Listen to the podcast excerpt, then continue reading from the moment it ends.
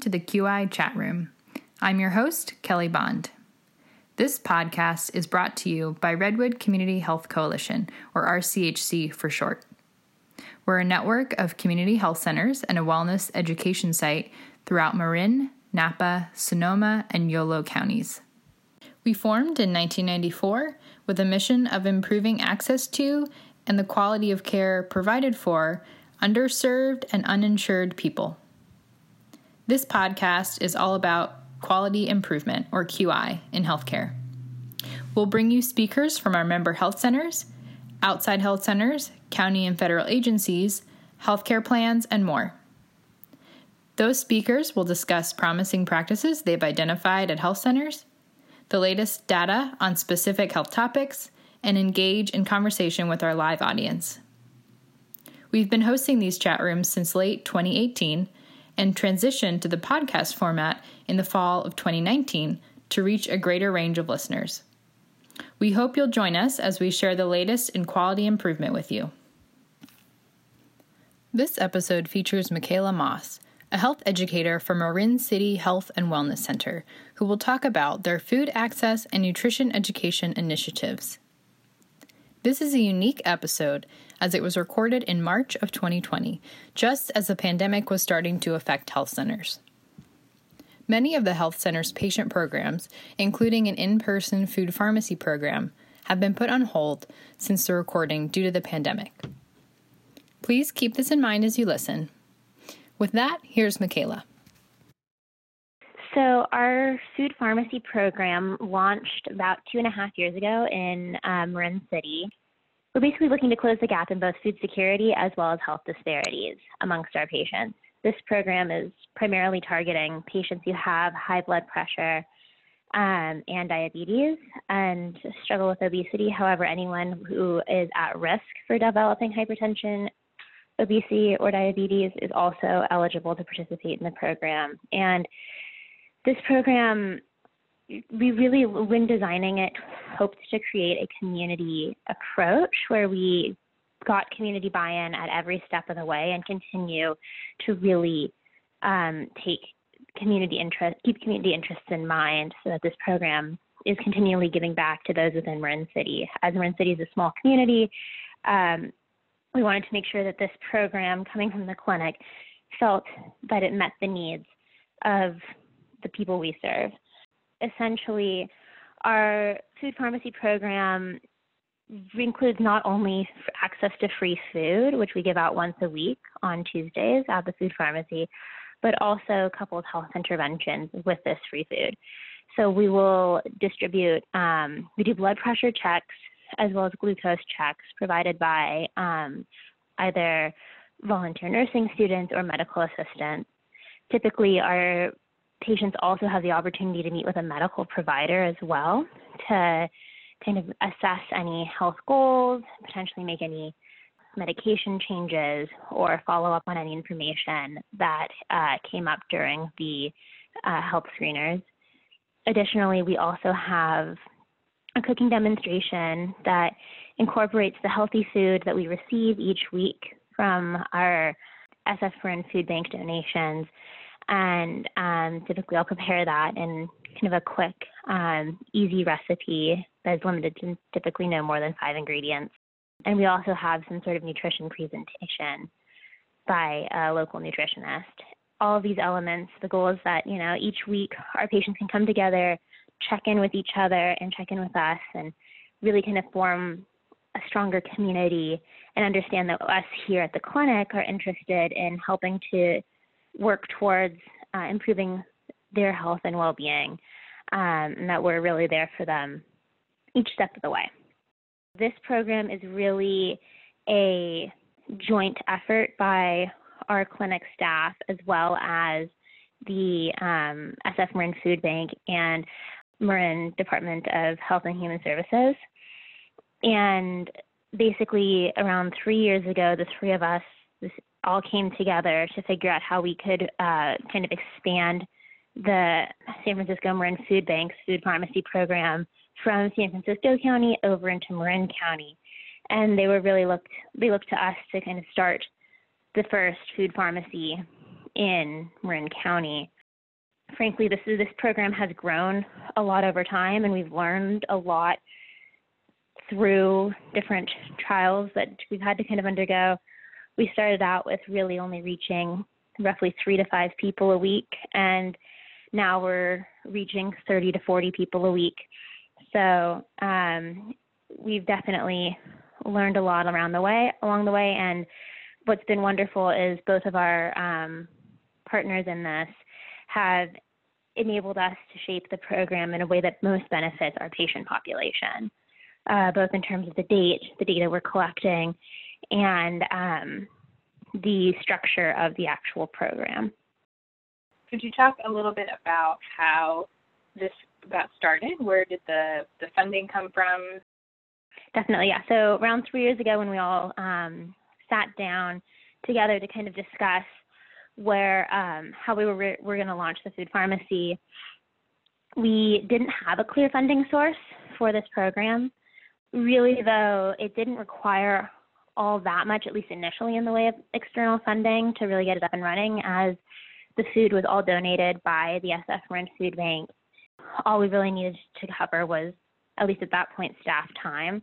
Over the course of the um, growth of the food pharmacy, we were able to gain funding uh, through the Marin Community Foundation through their HEAL grant, uh, Healthy Eating Active Living for Older Adults. And that gave us both a target population with which to kind of work, as well as also a um, additional funding to purchase supplies and cover staff time during uh, the course of the food pharmacy. So that, and then additionally, we've um, also received smaller grants from the County of Marin through Health and Human, their Health and Human Services Department to further supplement um, the expanding of our program. This has enabled us to buy our own blood pressure machines, glucometers, set up EZ-Ups, and uh, also get other promotional materials like sandwich boards and stuff like that to really display the um, food pharmacy program and cr- create a very um, recognizable logo associated with the program what kind of staffing is involved? So, who, what are the, the staff roles? What are their titles? It mainly falls on uh, the health educator, which in this case is myself, to do most of the strategic coordinating for the food pharmacy. So when it comes to promoting for the food pharmacy, I will I've designed and sent out flyers, called uh, any eligible participant, and also kind of further communicated with our medical ta- team as well in terms of who I think would be best a best fit for the program. So in regards to my time during the course of the food pharmacy, I, you know, will am involved with both the setup and running of and cleanup of the food pharmacy. We also have um, typically a medical assistant out there with us as well during the hour or so of the food pharmacy and typically also will have a medical provider out there who can then further assess the patient's health needs. That tends to be most of the staffing requirements that we need. We also do have a really strong group of volunteers who um, help kind of fill additional roles. So they will help us set up all of our equipment. They may even, you know, provide some nutrition presentations and really are kind of the backbone that enables our program to function. That's great. And you mentioned providers sometimes being patients. Is it mm-hmm. one or two providers that are specifically assigned to this program, or is it whatever provider that patient sees, that provider will come out? So it really depends kind of on the capacity of the clinic on a given day. So, for for example, we also run. Um, we recently started a food pharmacy program at our San Francisco location, and at the San Francisco location, we have a designated provider who's out there every week.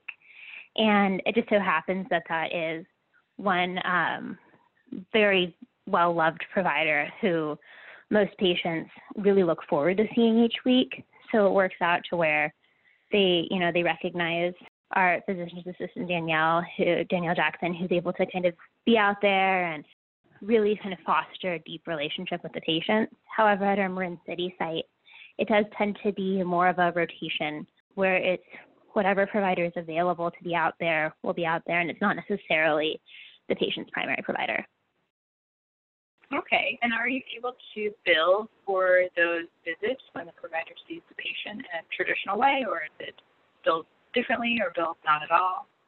Whenever a patient is seen by a provider, we are able to bill for that time. That being said, when we have the food pharmacy and there isn't a provider who's available to meet with the patient, then we aren't able to bill for those visits. Um, we've played around a bit with other possible billing structures, potentially utilizing group visits and stuff of that sort.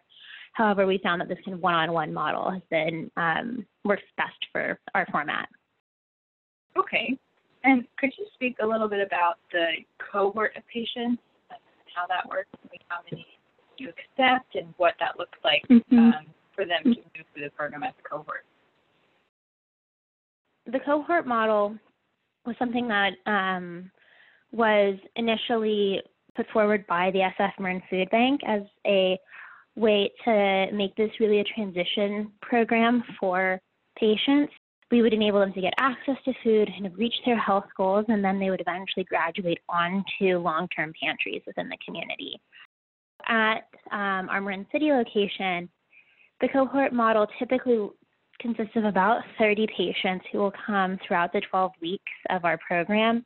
And these patients are recruited through basically uh, chronic conditions that are cataloged within our um, EMR. And so we're able to pull a list of patients who have either, typically, we're looking at patients with hypertension, diabetes, um, or obesity, and, or risk factors for those and we will send out flyers to these patients' houses, letting them know that they um, are eligible for this program. Uh, additionally, I will scan the providers' um, schedules for the day, and if there are patients who um, would qualify for the program, I'll then sit with the providers during their morning huddles and let them know exactly what patients at what times qualify so that they can also further make the pitch.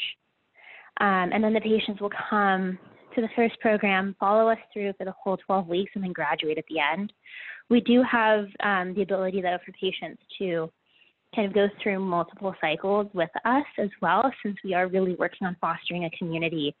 So we let our patients kind of graduate from the program three times, participating in three cohorts before they finally become food pharmacy advocate and at that point, they have the opportunity to take on a volunteer role within the food pharmacy, um, but are no longer kind of seen as one of the participants within the program. Can you speak to what data you're measuring uh, throughout the program, maybe blood pressure and other metrics like that, and if there are any things that you hope to measure in the future? As you mentioned, blood pressure is definitely one of the um, biometrics that we're tracking, along with glucose. Um, those have been the main biometrics that we've tracked over the course of the program. We also have uh, surveys that we distribute both during the first week of the food pharmacy and during the final week. And this enables us to get a bit more background on our participants.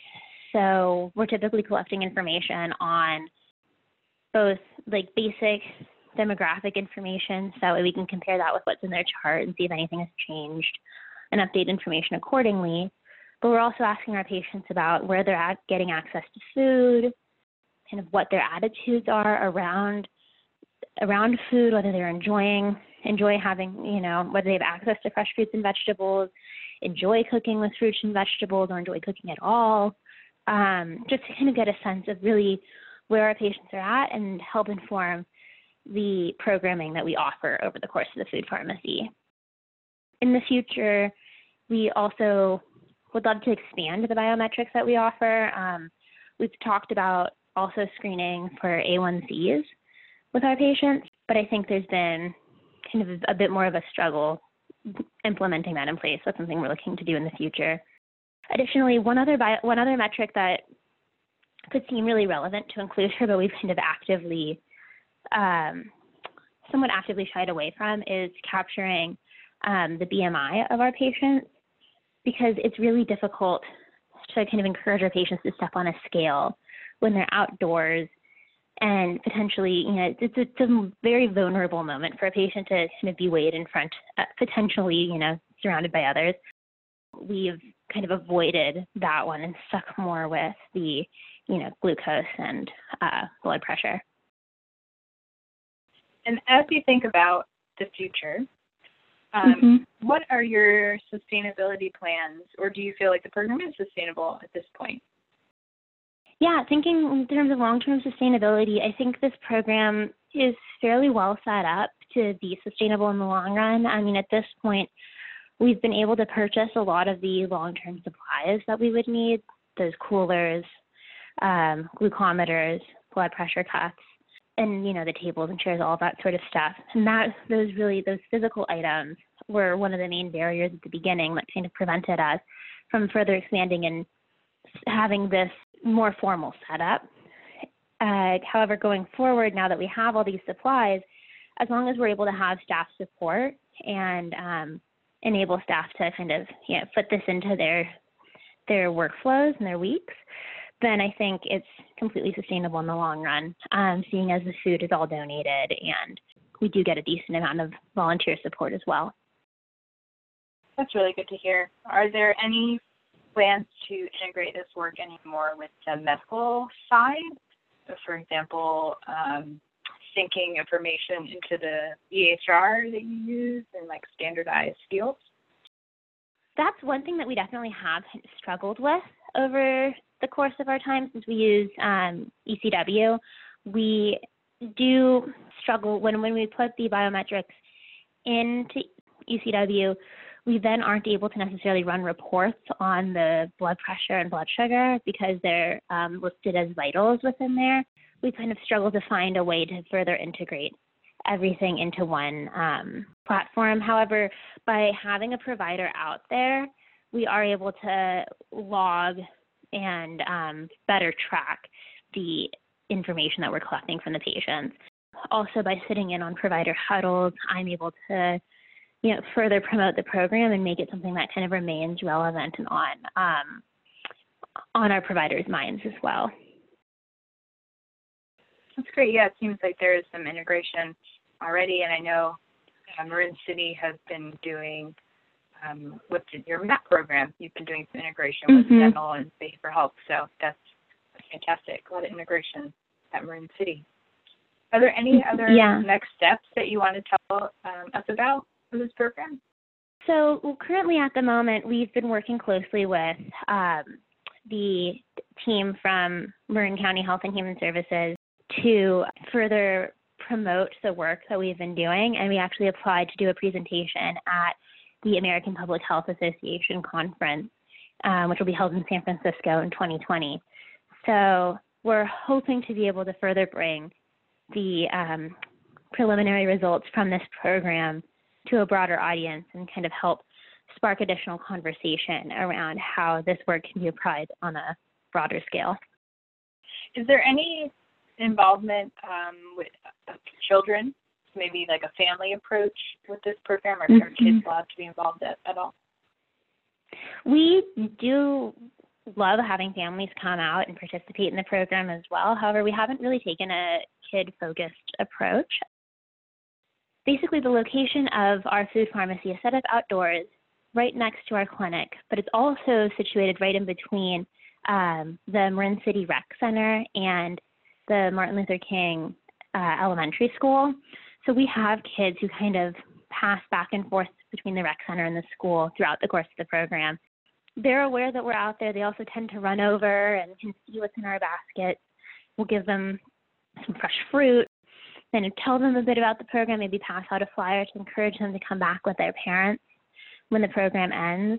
However, we haven't worked to really formally integrate families within the program, mainly because of just the timing of when we're holding the program. We have um, have our program on Tuesdays between three and four o'clock, and that's a time that tends to work for a lot of the older adults within our community but may not is not necessarily ideal for parents.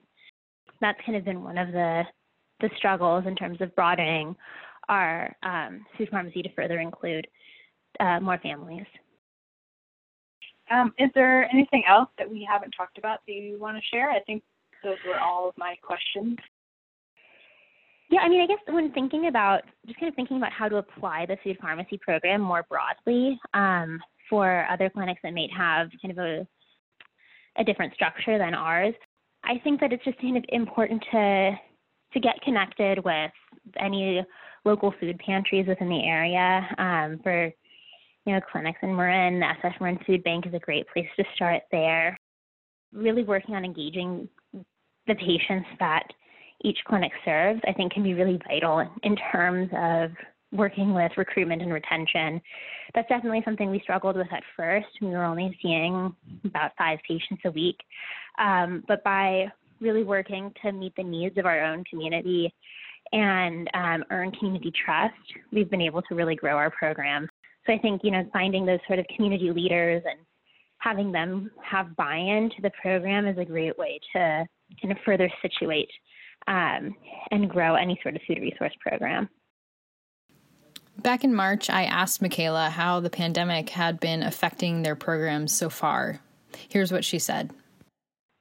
It's it's been all right. We've had to put our San Francisco food pharmacy on hiatus uh, for the time being, but in Marin we've been kind of doing more of a brown bag approach. So we've been able to bag up the food and have patients just come through and collect it because it is such a vital resource for a lot of our patients. Since March, Marin City Health and Wellness Center has continued to adapt their programs and services offered as local restrictions and stay at home orders change. They have a virtual food pharmacy for their Marin City participants. This is a space to strengthen social connection and increase education on hypertension and diabetes. They also continue to connect patients to local food banks. The Health Center is incentivizing participation in the new virtual food pharmacy by offering coupons for the Rolling Root, a mobile farmers market that is in Marin City every Thursday.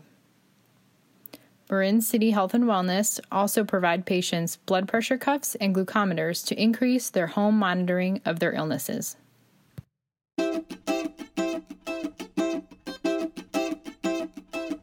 A big thank you to today's presenter participants, and our listeners. I'm your host, Kelly Bond, and we'll see you next time in the QI chat room.